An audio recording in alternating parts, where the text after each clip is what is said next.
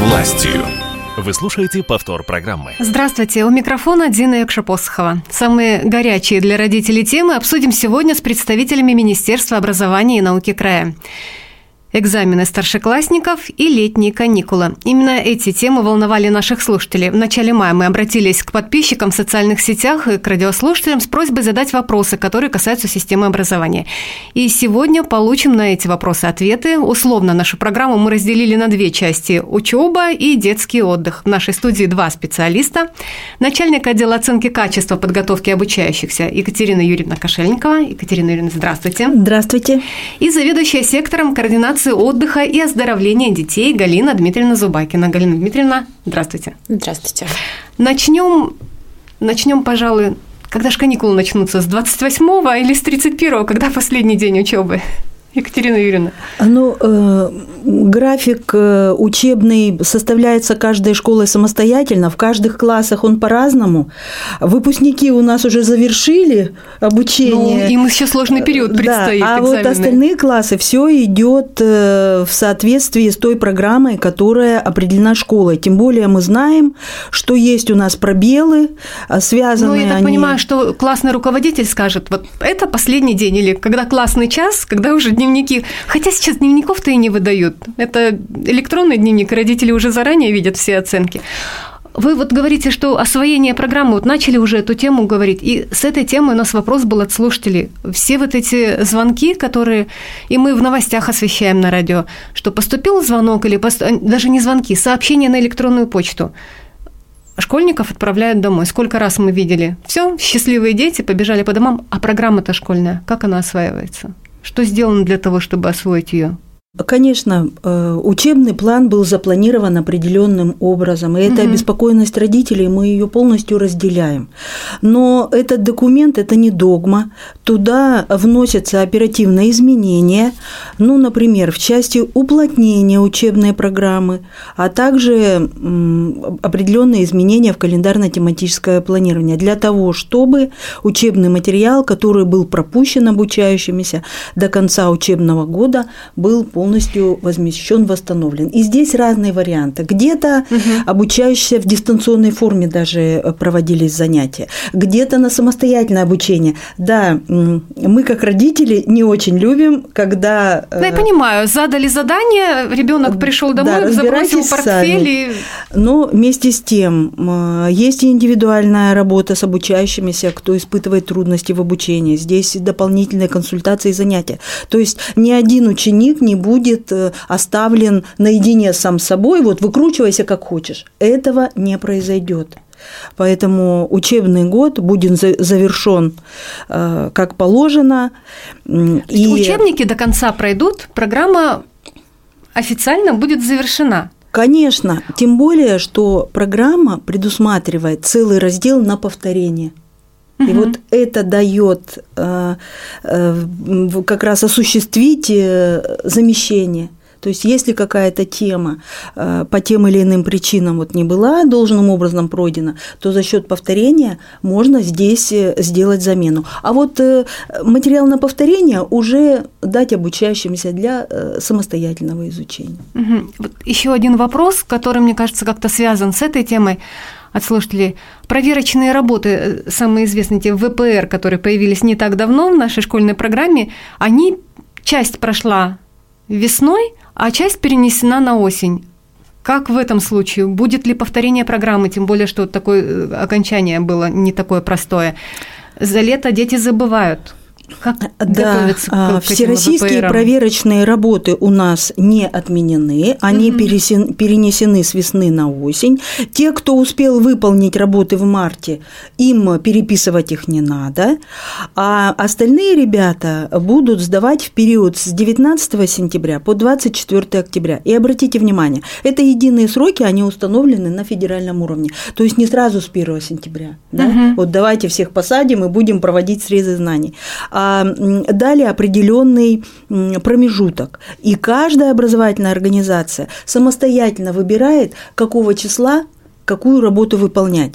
Кто-то выберет конец сентября, кто-то конец октября. Все зависит от того, насколько ребята будут готовы. Конечно же, никто не посадит детей, не повторив определенный материал. А я хочу э, проинформировать, что работы дети будут выполнять, э, получается уже за предыдущий класс. То есть те, ну, кто да, уже понятно. будут в пятом классе, они выполнят работы за четвертый класс, те, кто будут в девятом классе, выполнят работы за восьмой класс. То есть такое некое повторение все равно это и полезно в начале учебного года. А вот сейчас многие родители озабочены тем, чтобы хорошо ребенок написал эту всероссийскую проверочную работу, и есть даже сайты, где можно подсмотреть варианты. Полезно ли это делать? Ну, я скажу так, любая оценочная процедура и такая необычная, пока новая для нас, как всероссийские проверочные Она вроде работы. как должна оценивать работу учителей, а не учеников. Раньше как-то так говорили, была такая информация. Но сейчас э, мы говорим о том, что это индивидуальные достижения каждого школьника. Угу. И родителям в помощь понять, вот есть проблемы с, изучением пройденного материала у моего ребенка, или, или все нормально, и бить тревогу не надо. И поэтому, конечно, я рекомендую посмотреть и демоверсии, и посмотреть, как оценивается работа, потому что там определенные баллы выставляются, установлены специальные критерии оценивания. То есть отличие И самое главное, от... потом с учителем поговорить, насколько ребенок хорошо освоил программу. Совершенно верно. Вот если обычная контрольная работа, учитель самостоятельно самостоятельно э, определяет да, объем. Многие школы устанавливают критерии оценивания, но, но вместе с тем э, последнее слово остается за учителем. ВПР – это критерии оценивания. Да, слово остается за учителем, но я знаю, что во многих э, территориях уже создаются школьные комиссии, межшкольные комиссии, перекрестная проверка работ для того, чтобы получить объективные результаты, которые не зависят ну, от какого-то там позиции учителя. Да? Мы помним ситуации, когда э, рассказывали, что вот рука не поднимается, да, поставить угу. ту или иную отметку. Вот чтобы этого избежать, как раз вот Есть эти система, и тут все понятно. Продуманы. Я напомню нашим слушателям, что у нас есть WhatsApp, вы всегда можете задать свой вопрос, и в течение программы мы обязательно этот вопрос передадим специалистам, а номер запомнить наш легко 8 909 805 1000 ровно. И следующий вопрос, который заранее нам прислали прислали слушатели. Ребенок переходит в 9 класс. Теперь думаем, как продолжить обучение. Выбрать техникум или пойти дальше в 11, поступать в ВУЗ после. Или после техникума можно поступить в ВУЗ. Какие есть преимущества в каком варианте? На этот вопрос можно ответить как-то? Вот определиться с, с дальнейшей позицией, э, где я хочу учиться. Угу. Почему сложно? Это серьезный выбор потому что это э, связано с выбором дальнейшей профессии. Конечно, очень трудно. Девятый класс, 14-15 лет, да, и уже надо ну, определяться. Я буду инженером, Честно Или говоря, даже их раньше начинают в направлении готовить, потому что у нас же сейчас специализированные классы в школах, поэтому нужно как-то определиться, кем ты хочешь быть, гуманитарием или в научную, тех, техническую какую-то пойти сторону? В идеале, конечно же, если мы хотим э, остаться в школе, угу.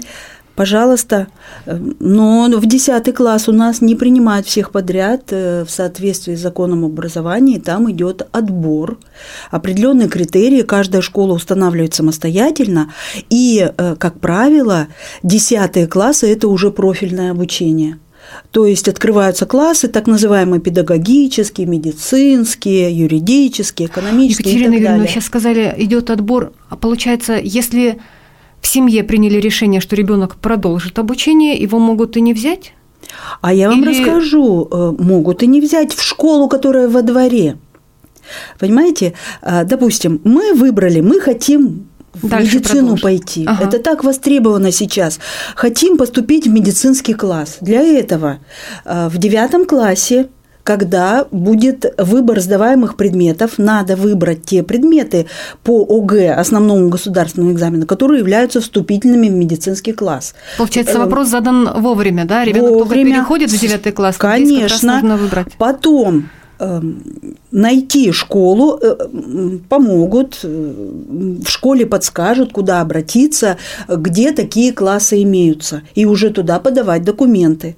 То есть в 10 классе школьник может учиться ну, возможно, и в школе, где он раньше был, но, как правило, эти детки идут уже и в другие школы, потому что либо им подходит профиль, который реализуется в той школе, программа, ага. а либо они просто классы были прошли. раньше, сейчас их уже нет? а, те классы, универсальные, которые... универсальные классы, так называемые. Да. Ну, они остались, конечно же, они остались, но мы рекомендуем если мы решили остаться в школе, определиться уже с профилем. Почему? Потому что там программа так составлена, что вот эти основные профильные предметы, они изучаются на профильном, на углубленном уровне. И, конечно, это потом поможет угу. успешно сдать единый государственный экзамен. Тогда другая часть вопроса. А если все-таки выбрать техникум, дальше потом в ВУЗ можно поступить? Да, и вот такой возможностью у нас в крае, в крае созданы все условия для того, чтобы продолжить обучение в учреждениях среднего профессионального образования. И очень многие девятиклассники осознанно делают выбор на техникумы и колледжи. Во-первых, туда можно поступить только предъявив аттестат – как правило, там нет вступительных испытаний. Исключения касаются только творческие, творческие, да, ну это ну совсем узкий э, круг, спортивные, творческие, угу. где есть там отбор нет вступительных испытаний. Все, обучились, получили диплом. И одновременно в техникуме, помимо освоения профессий, э, идет обучение по программам среднего общего образования, тем программам, которые изучаются в школе в 10-11 классах. Но ЕГЭ же там не сдают? ЕГЭ там не сдают, но у нас есть э, студенты техникумов, которые по своему желанию зарегистрировались на сдачу ЕГЭ, ежегодно такие дети есть, пожалуйста, по желанию они могут и ЕГЭ сдать, либо принять решение поступать в ВУЗ на основе так называемых внутренних э, вступительных экзаменов, которые определяются каждой приемной комиссией самостоятельно. То есть надо заранее узнать. То есть, э, ну, уже э, заканчивая обучение в колледже или техникуме, нужно понять, в какой ты вуз хочешь поступить, и там узнать, какие есть возможности поступления после техникума или колледжа, правильно Да, конечно, понимаю? правила приема размещаются вузами уже осенью. И э, можно посмотреть там отдельный раздел для тех, кто поступает с дипломом среднего профессионального образования. Э, итак, в школе чтобы получить аттестат, в обязательном порядке необходимо сдать единый государственный экзамен по двум обязательным предметам – русский язык и математика. Именно результаты этих экзаменов влияют на получение аттестата. Вот э, вы, в чем разница, да? В техникуме Единый государственный экзамен в обязательном порядке сдавать не надо. Диплом будет выдан, там другие критерии, и основное направление – это получение профессии а учебные дисциплины, они будут освоены, но идут э, как бы на фоне вторым уже эшелоном. Если выпускник техникума пожелает продолжить обучение в ВУЗе, пожалуйста, Ему даже предлагают, вы определитесь, вы можете сдать ЕГЭ по желанию и по результатам ЕГЭ поступать, либо вы можете пройти внутренние вступительные испытания, и вы будете зачислены э, с дипломом выпускника техникума. Тут вот нужно еще хорошенько подумать и все взвесить. Такой достаточно, в самом деле, сложный вопрос жизненный. Эм, еще один вопрос очень прикасается с этим. Я его, наверное, сейчас задам. Можно ли ЕГЭ после школы дополнительно на следующий год сдать нужный предмет? Вот если, допустим, или не поступил в ВУЗ, или понял, что хочет перейти на другую специальность, а там нужен другой предмет. Как в этом случае поступить? У нас Я же понимаю, ЕГЭ действительно три года, да? Единый... Пять лет, э, считая год сдачи. То есть вот лет год даже? сдачи и еще четыре года. Угу. Здесь надо понимать, о какой категории участников ЕГЭ идет речь. Если это выпускник, который имеет документ, подтверждающий освоение программ среднего общего образования. То есть у него уже есть на руках аттестат о среднем общем образовании, либо диплом угу. о среднем профессиональном образовании. Тогда э, такие участники у нас э, относится к категории выпускник прошлых лет. То есть он сдает экзамен не для того, чтобы документ об образовании получить, а для того, чтобы результаты предъявить в приемную комиссию для угу. поступления в ВУЗ. Так вот, выпускники прошлых лет у нас регистрируются самостоятельно в специально отведенных местах. Мы их размещаем на сайте нашего Министерства краевого. И срок регистрации установлен до 1 февраля. То есть, если вы планируете сдать ЕГЭ в следующем 2023 году, необходимо ознакомиться с перечнем мест регистрации, подойти туда, но не позднее 1 февраля. Выбор предметов не ограничен. Пожалуйста, вы можете выбрать столько предметов, сколько вам необходимо. Либо улучшить результат а, по предметам, которые вы э, в прошлые годы сдавали, либо дополнить перечень. Вы э, этот экзамен еще не сдавали, но хотите сдать. Пожалуйста, никаких ограничений выпускникам прошлых лет нет. А вот если те, кто не получил аттестат, э, это другая категория. Это те, кто не прошел государственную итоговую аттестацию в прошлые годы. Им надо восстановиться в школе, потому что они Ой, должны а вот дать экзамен. Следующий вопрос, это может быть как раз э, этой темы касается. Что делать, если ребенок не сдаст экзамены? Есть ли его возможность пересдать? Учимся сейчас в 11 классе, ну, возможно, родители переживают за успех экзамена. Это вы сейчас об этом как раз говорите, да? То есть э, аттестат это... не будет получен? Если... Аттестат не будет получен, если выпускник, школьник не сможет Э, сдать обязательные предметы. Это русский, русский язык и математику. Причем уровень сдачи математики определяется каждым самостоятельно на базовом или на профильном уровне. Итак, сдаем эти предметы в основной день. Если получили только один неудовлетворительный результат, то есть не сдал либо русский, либо математику, угу. пересдаем в резервный день, это конец июня, начало июля. Если опять не удалось пересдать, сдаем в сентябре, и если опять не пересдали, либо две двойки получили, либо не смогли пересдать одну двойку, вот тогда вы считается, что вы не прошли государственную итоговую аттестацию и повторно сможете сдать эти предметы на следующий год. А то есть а... Э, среднего образования нет? Да, аттестат не будет выдан, ага. потому что вот результаты экзаменов по обязательным предметам надо получить минимальный порог. Минимальный порог установлен для аттестата русский язык 24 балла по 100 бальной шкале. Да, угу. математика 27 баллов. Поэтому у нас э, как правило, все успешно сдают экзамен. Но есть другая сторона. Это ЕГЭ по предметам по выбору. Вот здесь пересдача не предусмотрена. Вот сколько набрал в основной день, столько набрал. А, тогда это как раз та тема, которую мы поднимали выше. У тебя есть образование, и ты теперь, как э, человек, закончивший это образование, можешь дополнительно сдать экзамены, да? Да, но на следующий год. Угу. Еще один вопрос экзаменов касается, потому что, видимо, сейчас это прям горячая тема, и вопросов с этим было связано много. И про апелляцию – Родители надеются, что все будет хорошо, но как, в какие сроки, что нужно сделать, в какой момент нужно заботиться тем и в каком случае? Ну, результаты ЕГЭ поступают, э, как правило, не ранее, чем через две недели. Это связано с технологией, с обработкой и так далее.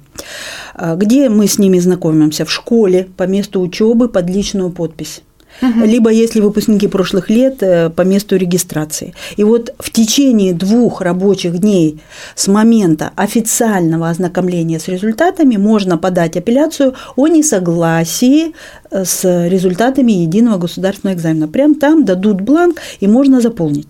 Где еще можно посмотреть? Там какие основания могут быть? Просто не согласен с результатами и все. А, и не согласен. Так просто? А вот основания, откуда они могут возникнуть? Вот как решить, подавать апелляцию или нет?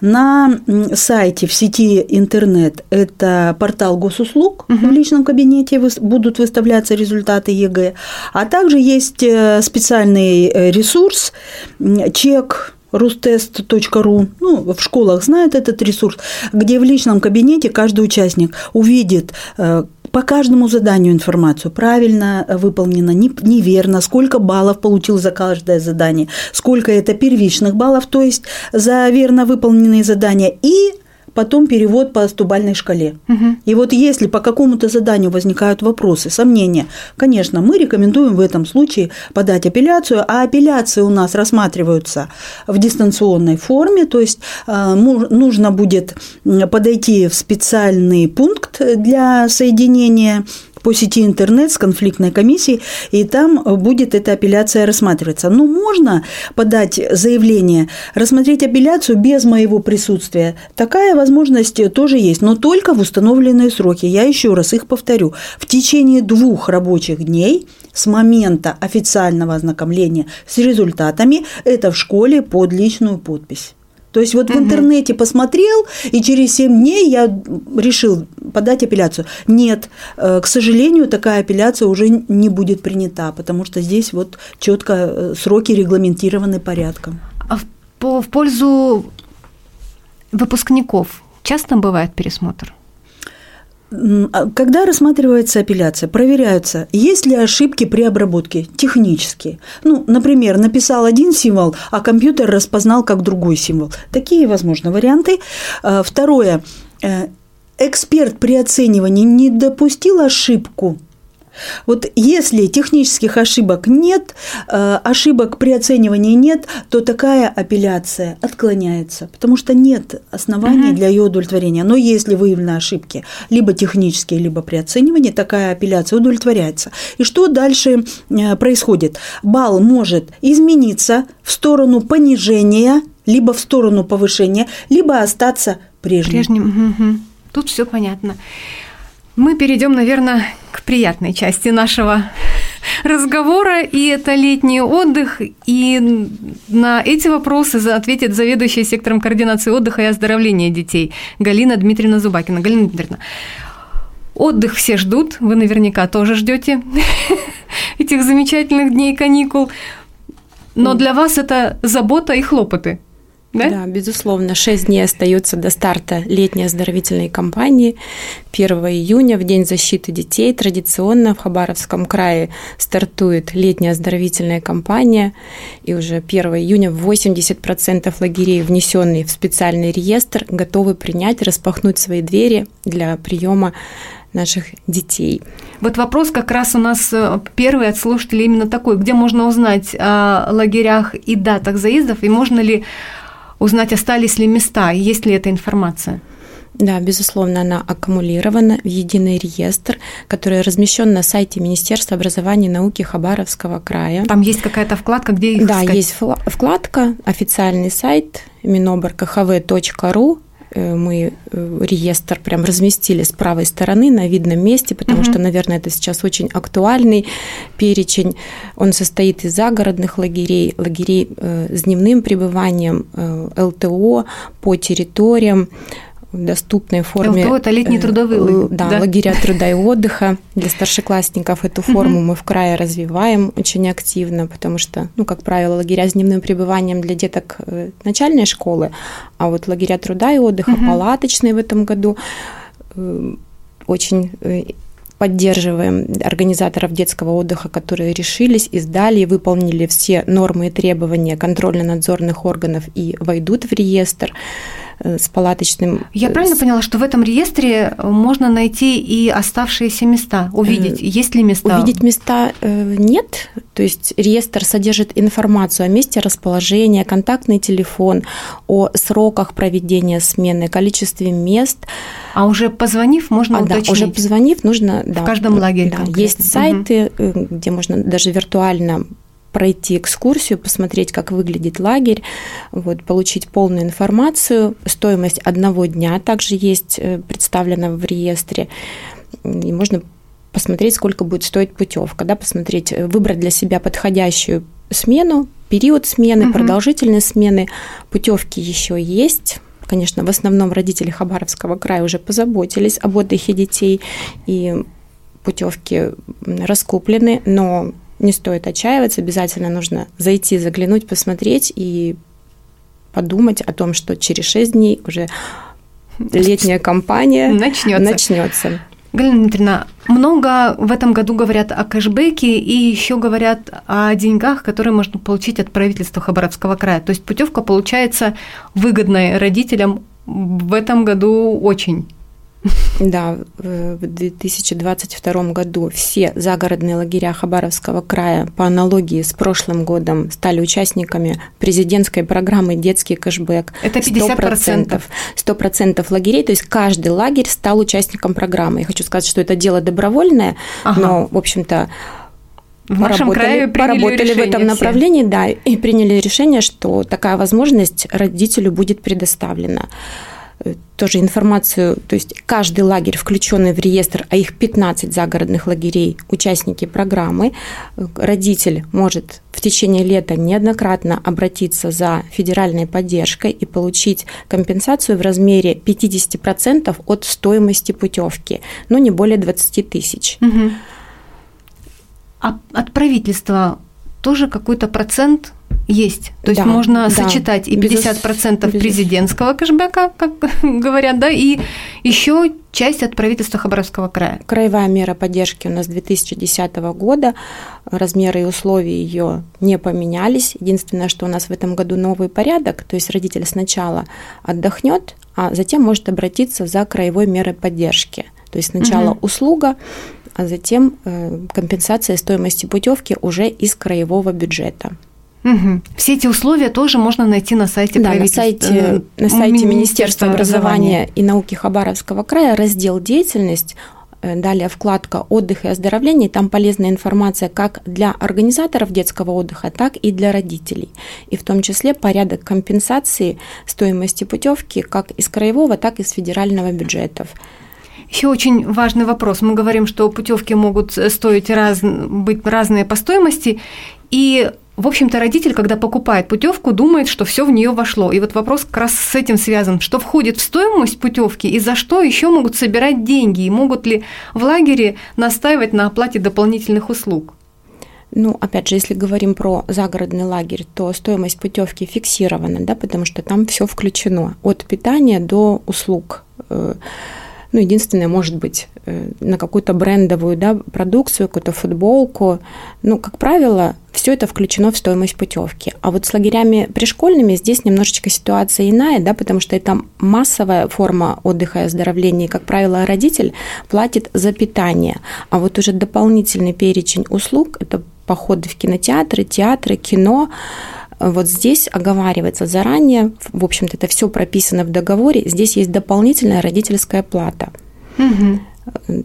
То есть ну, родителям каждый день или заранее перед сменой? Ну, как правило, уже... заранее, да, это сумма э, заранее уже просчитана, потому что план работы любого лагеря, он утверждается заранее. Угу. И, естественно, что все выходы, культурно-массовые выходы, которые потребуют дополнительные расходы, они просчитаны. Вот, и родитель уже зна, э, понимает, да, какую сумму он должен сдать. Но если у родителя вдруг такой суммы нет, потому что у нас дети в трудной жизненной ситуации, отдых их детей, и в том числе питание организовано за счет средств краевого бюджета, угу. если тако, такие дети есть, э, ну, многие учреждения культуры идут навстречу и пропускают часть детей бесплатно. Мы благодарим наши и музеи, и театры, которые, вот, если приходит отряд да, на просмотр какого-то кинофильма, то, э, то льготное количество мест для посещения детей в трудной жизненной ситуации есть такая, такая мера поддержки в крае предусмотрена. Вот. Если ребенок семья по каким-то причинам, да, обеспеченная семья, не готова оплатить дополнительные расходы, то, в принципе, ребенок может остаться в лагере, ему, его займут, и есть. такая возможность тоже есть. Ситуации бывают разные. Лагерь с дневным пребыванием – гибкая форма отдыха и оздоровления, поэтому здесь мы рассчитываем на детей. Главное, что нам накормить, оздоровить, в общем-то, и занять ребенка в летний период, в летний конечно, период, да, в дневном лагере. Но все равно эффективной формой являются загородные лагеря, поэтому мы очень после такого напряженного года сдачи ВПР, экзамена, в том числе девятиклассников и десятиклассников, потому что меры поддержки действуют у нас в возрасте от 6 до 18 лет, мы приглашаем в оздоровительные лагеря Хабаровского края. Я благодарю вас за разъяснение. Школьникам пожелаем ярких впечатлений и побольше теплых солнечных дней. выпускникам легких вариантов и доброго пути во взрослую жизнь уже. Напомню, что на вопросы наших слушателей отвечали начальник отдела оценки качества подготовки обучающихся Екатерина Юрьевна Кошельникова. Спасибо вам большое, Екатерина Юрьевна. Спасибо. И заведующая сектором координации отдыха и оздоровления детей Галина Дмитриевна Зубакина. Спасибо. Рада встрече. Программа подготовлена к эфиру совместно с Главным управлением губернатора и правительства края по работе с обращениями граждан, организации контроля поручений. В студии была Дина Якша-Посохова. Всего доброго и до новых встреч.